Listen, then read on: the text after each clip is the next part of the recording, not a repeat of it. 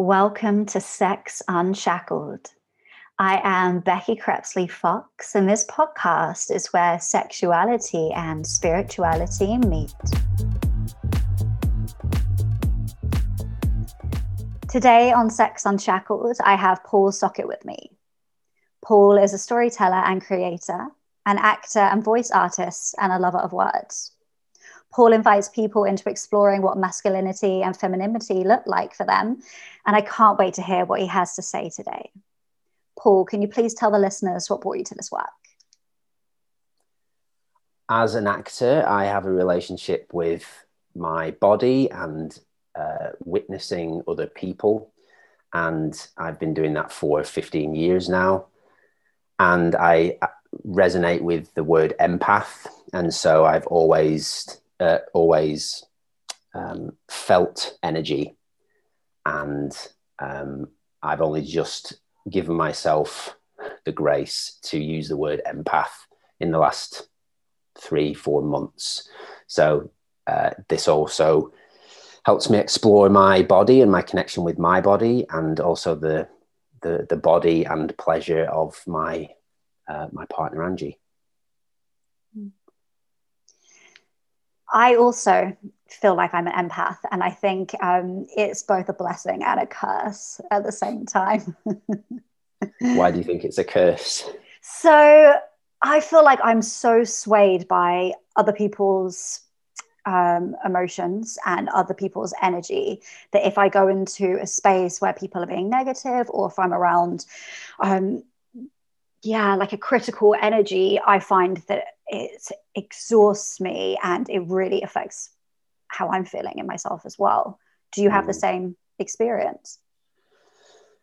I think in certain circumstances, whelm can be um, uh, how I receive that person's energy. So I don't feel that someone gives me whelm. Whelm is how I receive that energy and how I process it through my body and the the energy that I came into the room with. Um, so, so for me, whelm is neither good nor bad. Um, it is merely uh, a point of information for me to be able to check in with myself, come back to the present, and say, okay, what do I need? What do I want? Is this true? If so, why? if not, what do I want to choose next? Mm-hmm and sometimes that can be easier than others. Sometimes it can just be a case of removing yourself from the room. Sometimes you have i have the bandwidth to open a conversation about that or to put words to uh, witnessing that from somebody else or a group.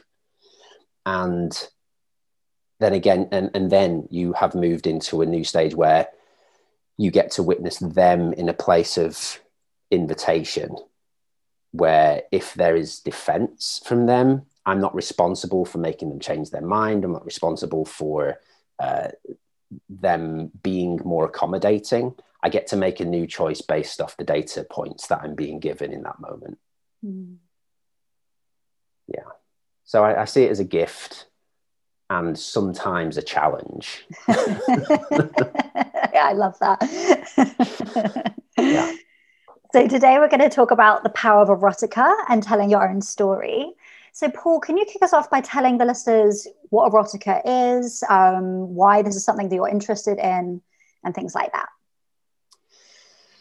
Well, you mentioned I'm a lover of words, and I really believe that the words we use are weighted by our experience in life and the conditioning we've received.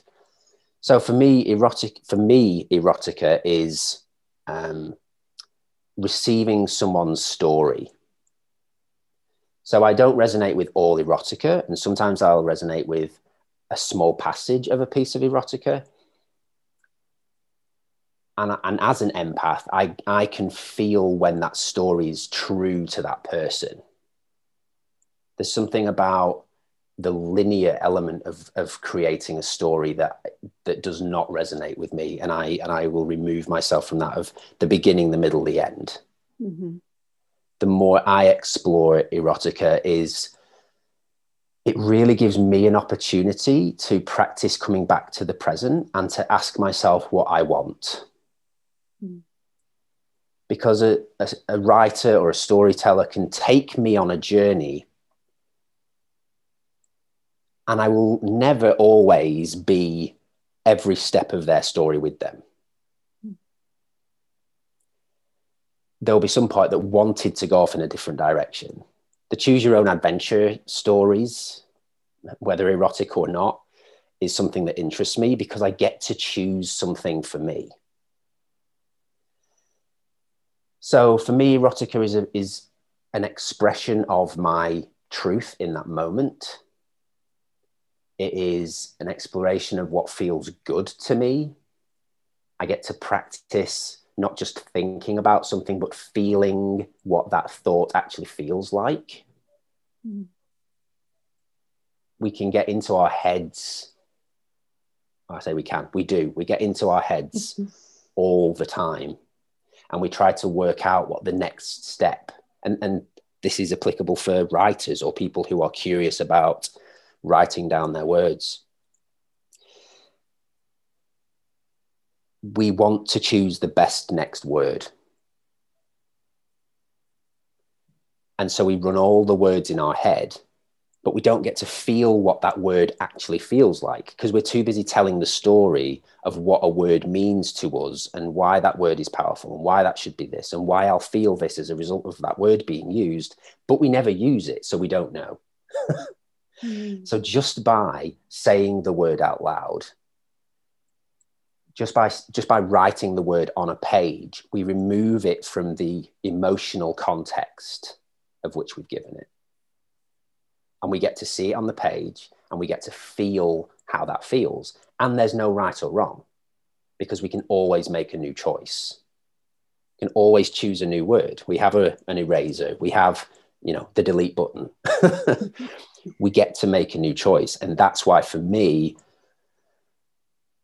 I'm playing with the concept of um, uh, inviting a reader or a listener even on a journey that they then get to practice their imagination to finish the story. Mm-hmm. Because there is no such thing as ending. We're all ci- circular, it's all cyclical. So it's about transition. So I could tell you a beginning, middle, and end story, and you would still have an idea of like, oh, what comes next? or I think if there if there was another book, then this would happen. So there was there was never an end to begin with. But this is what our lives have been uh, conditioned to behave within. You go to school, the bell goes, you sit down, the bell goes, you start a lesson, the bell goes, you end, you go for a break, come back. And we are conditioned to believe that there is a formula for success and that success exists.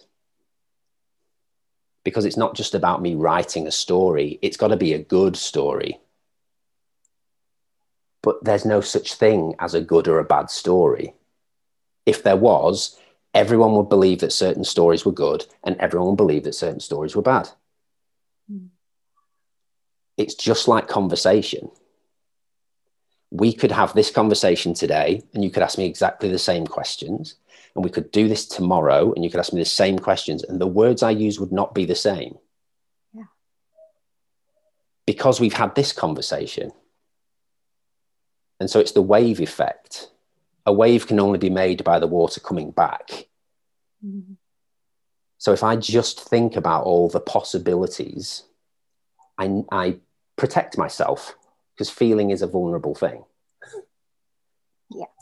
but just by writing down a word, which is a really safe space. No one has to see it. No, we're not going to get a gold star or a big red cross and see me. Please try harder.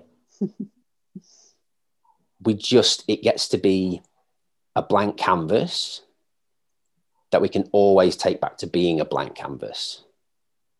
But the next choice we make will always have some component of impact from what we chose the last time and that's okay.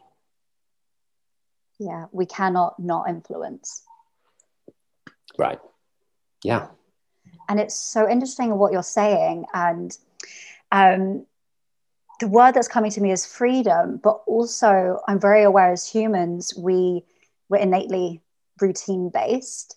And, you know, I have a friend who, when she reads a book, she'll go to the end, read the end. So it prepares her so she can read the book knowing I know what's wow. coming. I, you know, there's going to be no shocks and no surprises. Um, uh-huh. And yeah, so I think this idea of, well, there is no start, middle, and end, it is all just fluid um, and it's all nature, is maybe goes, well, as you're saying, goes against the conditioning, right? going to school, assembly, going to class, because that is the way that we have been structured to live our lives. Mm-hmm. Yeah, I, well,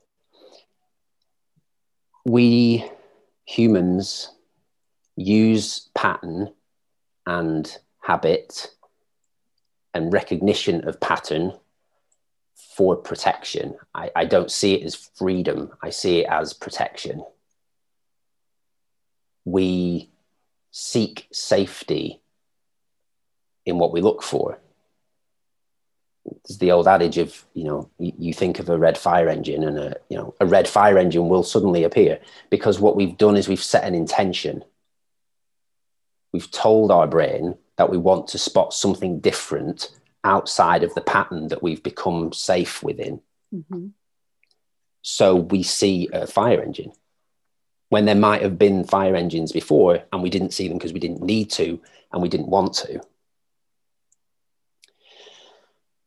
So I absolutely agree that it is freeing to practice releasing ourselves from the need to have answers.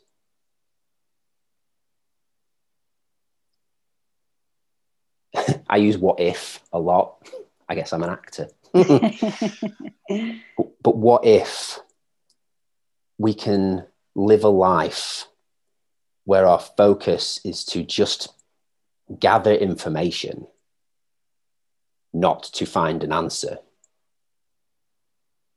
It's terrifying.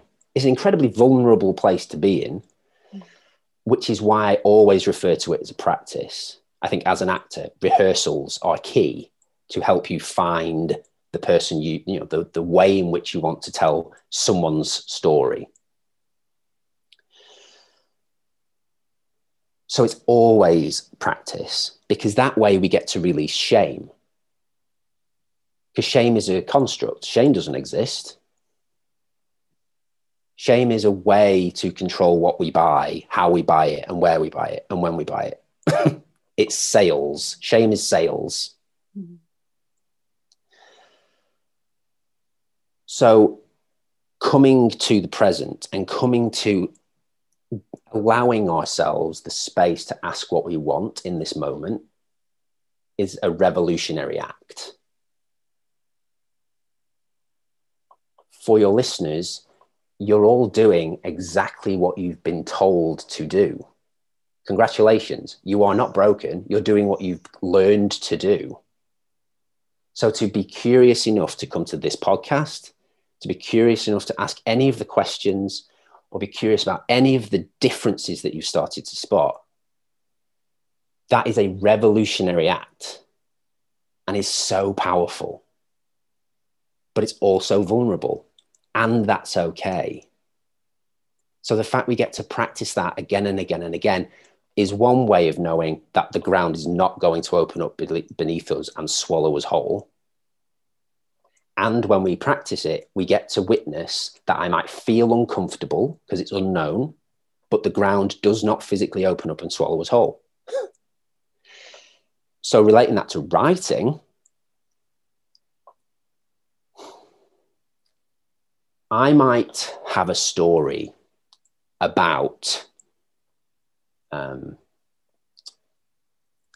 spanking in my head and by story, what I mean is I have a subjective opinion of what spanking means. Yeah.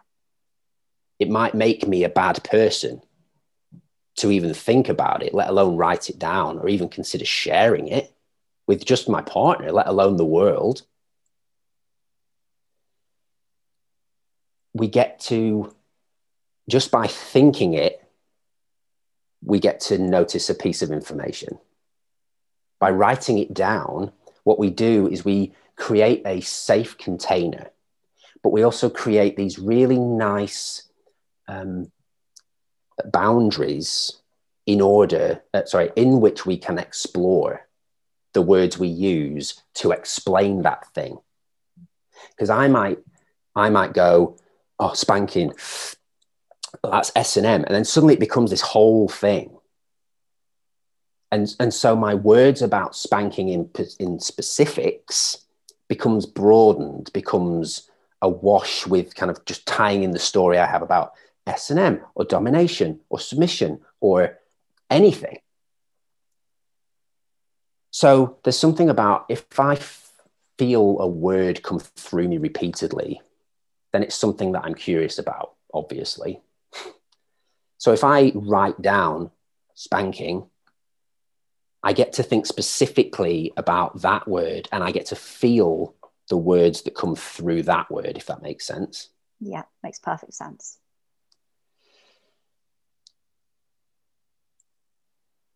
We're told to niche. We're told that niches are good. We're told that niches are important, and they are for everybody else. Because everyone just wants to feel safe by spotting the patterns. So if I say I'm an actor, people put me in the actor label box and they and they can anticipate or they hold expectation about how I will behave, the way in which I'll speak, and the, the way I will interact with them.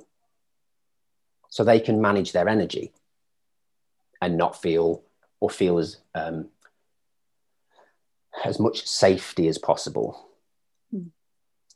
But if I say I'm a storyteller and they've never heard anyone refer to themselves as that, it's a scary thing, even though it's just someone who likes to tell stories and likes to receive stories.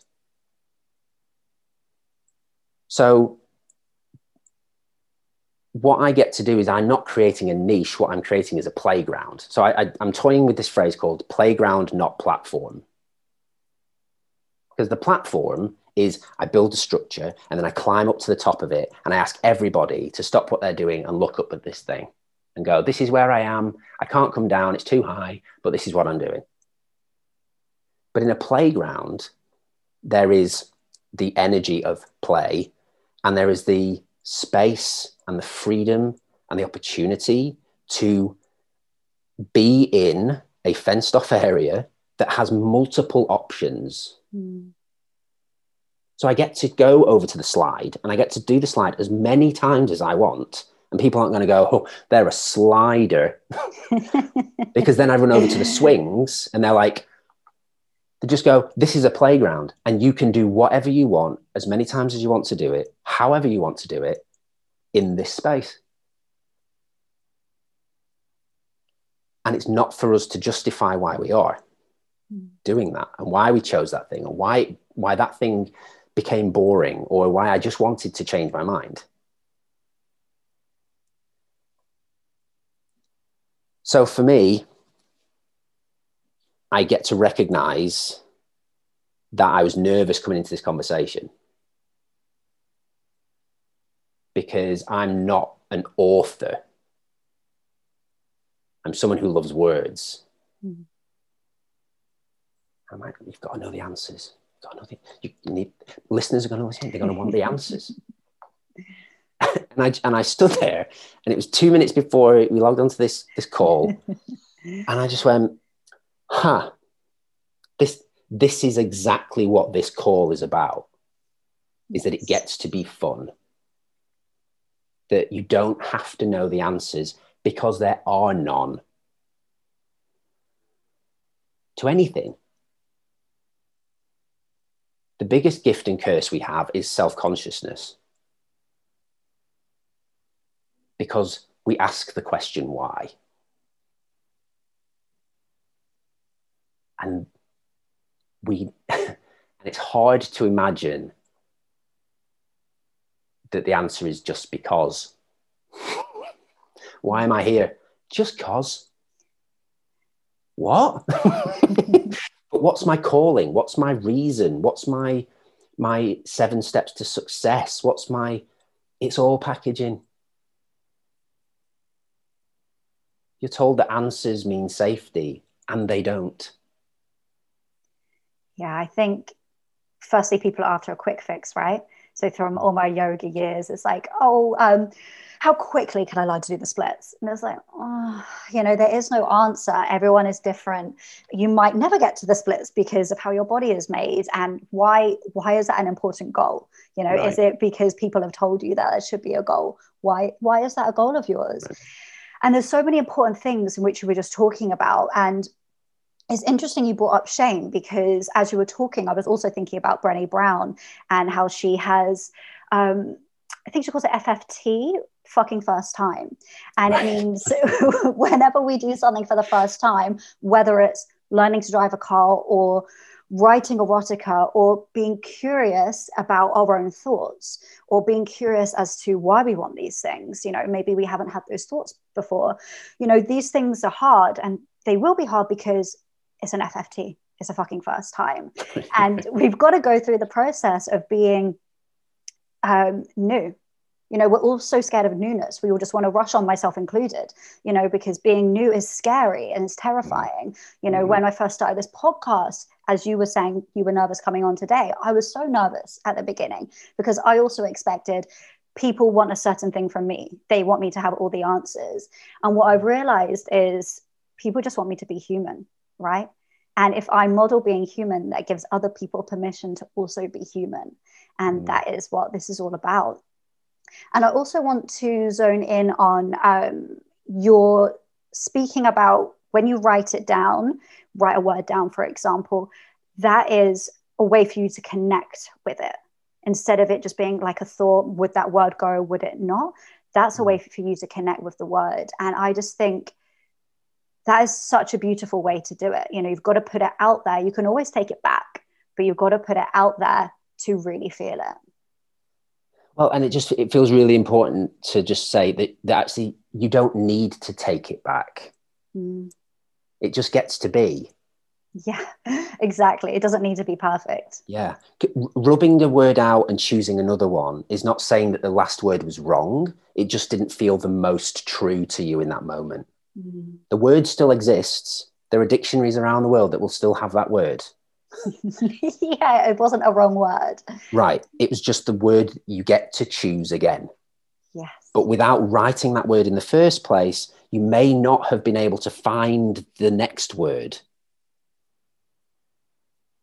So, so that, you know, so I, I, I run workshops and I work with clients around their stuff. And I call it claim your space. And the identity, the proof, the proof of an identity that we formed when we were a child is laced in the things that we acquire and the things that we keep and in the the reasons we never get rid of them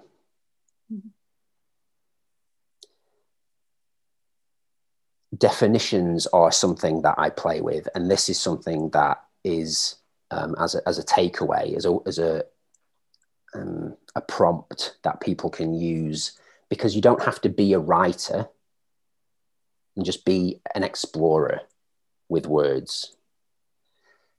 Dictionary definitions are great as a starting point, but I believe that everyone has a definition of their own of every word shaped by their life's experience.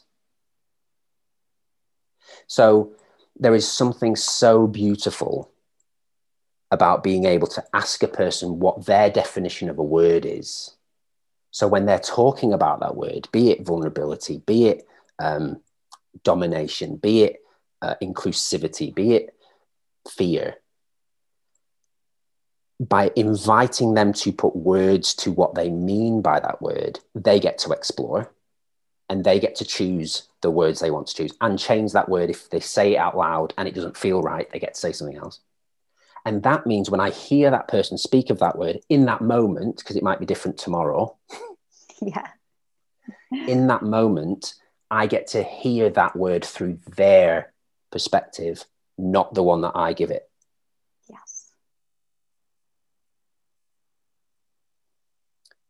Because we're constantly trying to tell other people's stories. Our own story is valid. And it's sexy. There's nothing sexier than being told by a partner or, or even a friend what they want in a moment. Mm. You're like, yes, you can feel the energy of that, the, the joy, the excitement, the anticipation, the whatever words they choose to use for it, whatever energy they they however they define that. To be in a sexual moment with a partner and for them to say, I would really like, or to say, would you be willing to or can you or i'd love to explore or i'd love to try or i i would love if someone uses the word love in that intimate environment good lord like all right shut the doors. We're, we're keeping all of this for a bit right we're going to honor this. It doesn't mean if this i mean this is a this is such a huge conversation I, I speak from a heteronormative um, sort of sexuality perspective.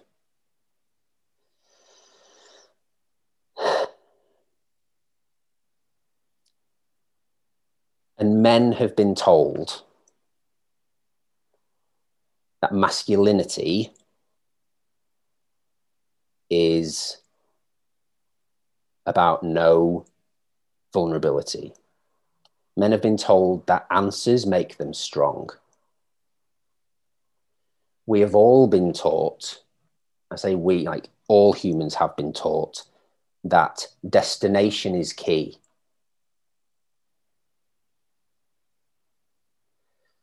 And I invite any men listening to this and any other who are hearing this who may have uh, interactions with or intimacy with, or attempted intimacy with, because it's not always guaranteed, with male bodied people, that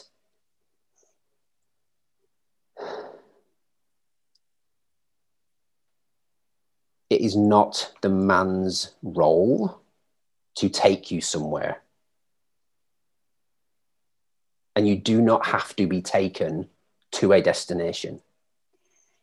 Yeah. So what you're saying, I think, is really important because in sex therapy, there's a huge emphasis on. So, say there is a male and a female bodied person, and they're in a relationship with each other. And in this example, the female body person is finding it hard to orgasm when she's partnered with the male body person.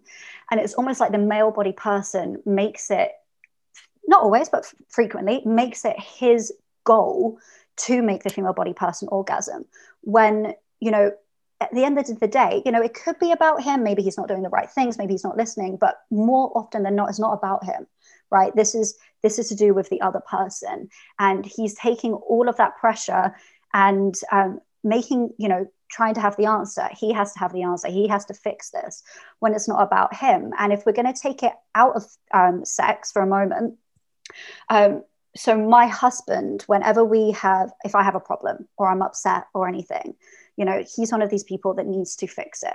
You know he's trying to find me the answer and i know what he's doing you know and i know he's trying to be helpful. But in those moments that is the last thing that i want. And now we have this agreement where he asks are we fixing? Are we solving? Or am i listening and I think that is such a beautiful way in because most of the time I just want him to listen. And, mm. um, you know, maybe later on we can think about fixing, but not in that moment. Um, so I think that's so important. Yeah. Mm.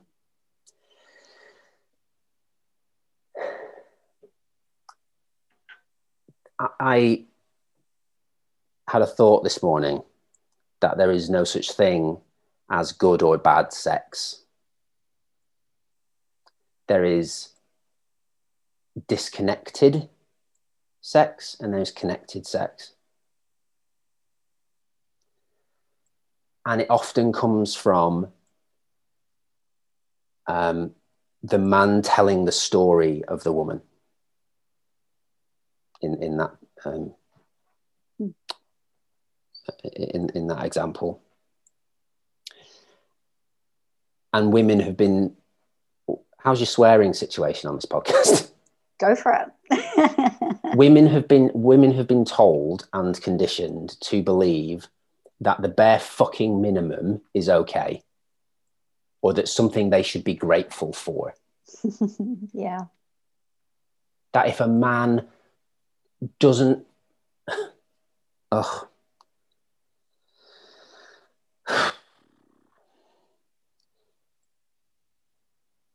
that if a man doesn't try to finish inside, then you'd be like, oh, he's a good guy. Mm. My my girlfriend is uh, uh, identifies as bisexual. She is so we have had many a conversation about her experiences.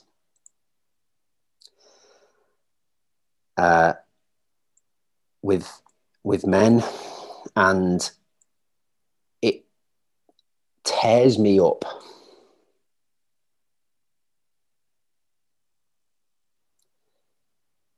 She is what I, I call her my Amazonian warrior sage queen. she is powerful and elemental and she is a beam of light who just was born as a person. And when I when I share that description with my female friends, just in conversation, they're like, "What? What? What? what? Who, who? Who uses words like that?" I'm like, "But you're all powerful creators of the of universes with depth and width and and and no one's telling you.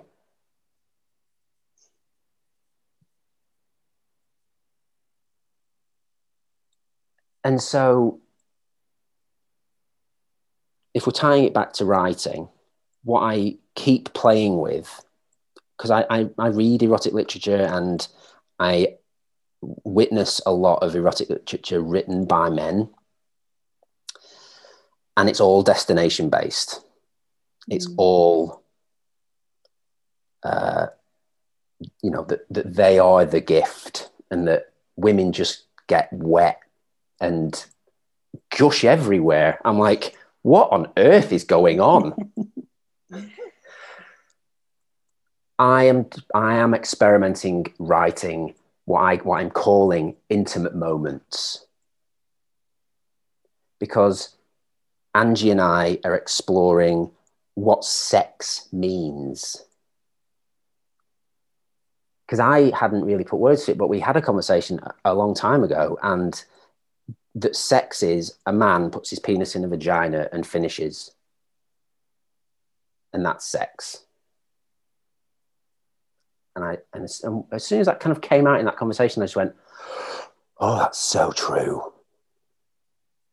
and that's terrifying, and it and it explains a lot. It doesn't make it okay. It's not okay, but it allows me to see interactions and read literature and witness in my own words where my biases lie and that's a terrible vulnerable horrible place to be in. But it's it's the way in which we are an ally is by acknowledging that shame doesn't exist that we are allowed to feel a feeling and it gets to feel horrible but it doesn't mean it's wrong. Yeah. And we don't have to know the answers. But asking a question you know are we fixing are we sorting are we you know listening is a game changer because women just want to be seen and and i don't mean seen naked on a bed there a prize for this dominant man who's going to make you gush everywhere. like, good luck. Good luck. Because if you come into that space telling their story for them, you're not going to go anywhere. Yeah. So my partner and I explore sex as energy, which means that both of us may not, for want of a better word, finish. but by checking in with each other and ourselves, we get to create this beautiful Venn diagram where we get to be whole, complete, individual human beings who chose to be in a space where we get to create this middle section together, which doesn't require sacrifice.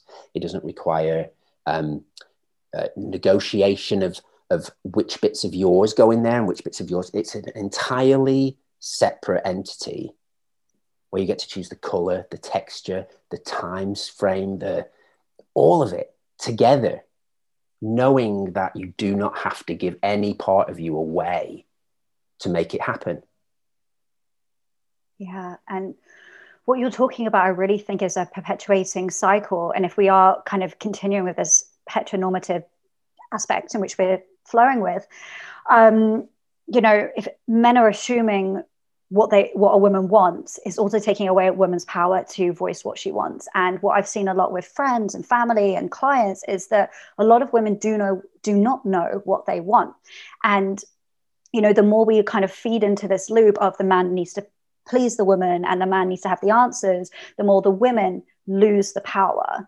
Um, so it's about trying to find ways to intercept that cycle wherever that can be. And if we are just thinking about sex in penis and vagina, penetration, PIV, then it is discounting anyone who has other types of sex. So um, what? So do lesbians not have sex now? Do gay men not have sex? You know, this is all sex. And why have we made a hierarchy with PIV at the top and with clients, especially clients who are in um, heterosexual relationships? I really invite them to have sex where they're not having PIV. You know, what what is this obsession with always there has to be PIV? Why? Where did that come from? And is that benefiting everyone? Because probably it's not benefiting everyone because as we know a lot of women especially prefer other types of sex and yes some can orgasm from piv um, but again what is this infatuation with orgasms as well and yeah, we are running out of time, so I I'm trying to round up a little bit. So before we mm. go, I for the listeners, I just want to invite you to create some takeaways from what we've been talking about today. So we've been talking about erotica, both writing, writing your own story, and also maybe listening to it. And in the context of relationships, um, Paul was mentioning earlier about find seeing if that works for you by writing it down and kind of learning what you want to see if it resonates with you on the paper. And I think if you are stuck in this cycle that we were talking about um, and you are finding it hard to ask for what you want, whether you're female or any other gender, um, this could be a good way in because, firstly, you could experiment with some ideas you know is that something that tickles my fancy? Is it not? Um, is this something in which i could share with my partner or partners? You know maybe you could write something and you could read it to them. That might give them some ideas of things that you might want to include in your real life sexual relationship. Maybe you could start by writing a sentence leave the notebook out and then your partner write the second sentence and you carry on like that have this back and forth. But I finally just want to state the difference between fantasy and desire. So, quite often people have fantasies in the mind or maybe porn fantasies, or it could be erotica fantasies, where there are things that you find arousing or things that maybe you can masturbate to, um, but they are not necessarily things that you want to play out in real life. So I'm going to call fantasy this kind of creative thing where you have the safety to explore it in your mind or in this other kind of media outlet. And there's a desire, which are things that you want to maybe explore on your own or with partners. And it's really important to name the difference between the two because you might uh, want to write erotica, for example, but they might not necessarily be things that you actually want to try. So making sure that that difference is known if you are sharing it with someone who might um, might not know might not know the difference. Yeah, absolutely. It is coming back to the theme of practice. It allows um, humans who haven't been taught how to have um, connected conversations to be really honest about something that is a smaller element. Because having to say the words out loud to someone can feel really difficult. Yes. But to write something down and share it might feel much more liberating and much more pos- possible. And then there is specific words rather than someone trying to remember what someone said yesterday when they asked this question. They said, you have the written down thing of a form of expression that someone can ask questions about what did you mean by this word? Mm-hmm. or this makes me feel this. Um, is that what you meant? Or is that you know it gets again we, we come back to choosing one specific word rather than a theme. And so we can be really playful and conscious of that thing. I wish people would get better at missionary position because there's so much scope for play in the missionary position.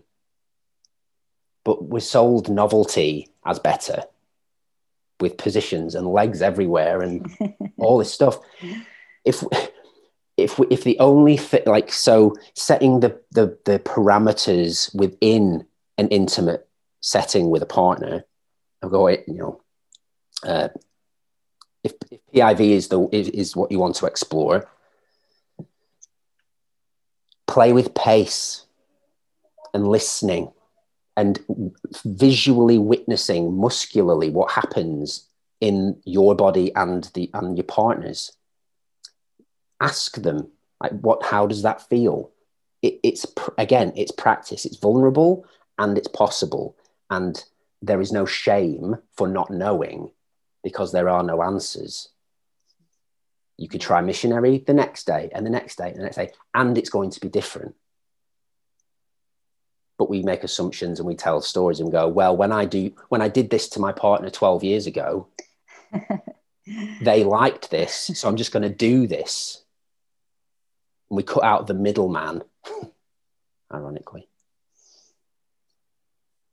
So asking questions, not easy, but it's possible and practice. Yeah, I think the theme of the day is curiosity being curious yeah. about yourself, being curious about your partner or partners. Um, yeah, Paul, this has been fascinating. Where can the listeners find you? How can they join in on your offerings and things like that? Uh, my website, paulsocket.com, um, is my playground of choice. Um, and you can find me on Instagram, at Soul Pocket. And uh, yeah, find me there. Reach out. I'd love to hear your stories. Awesome. It was so great to have you on. Thanks.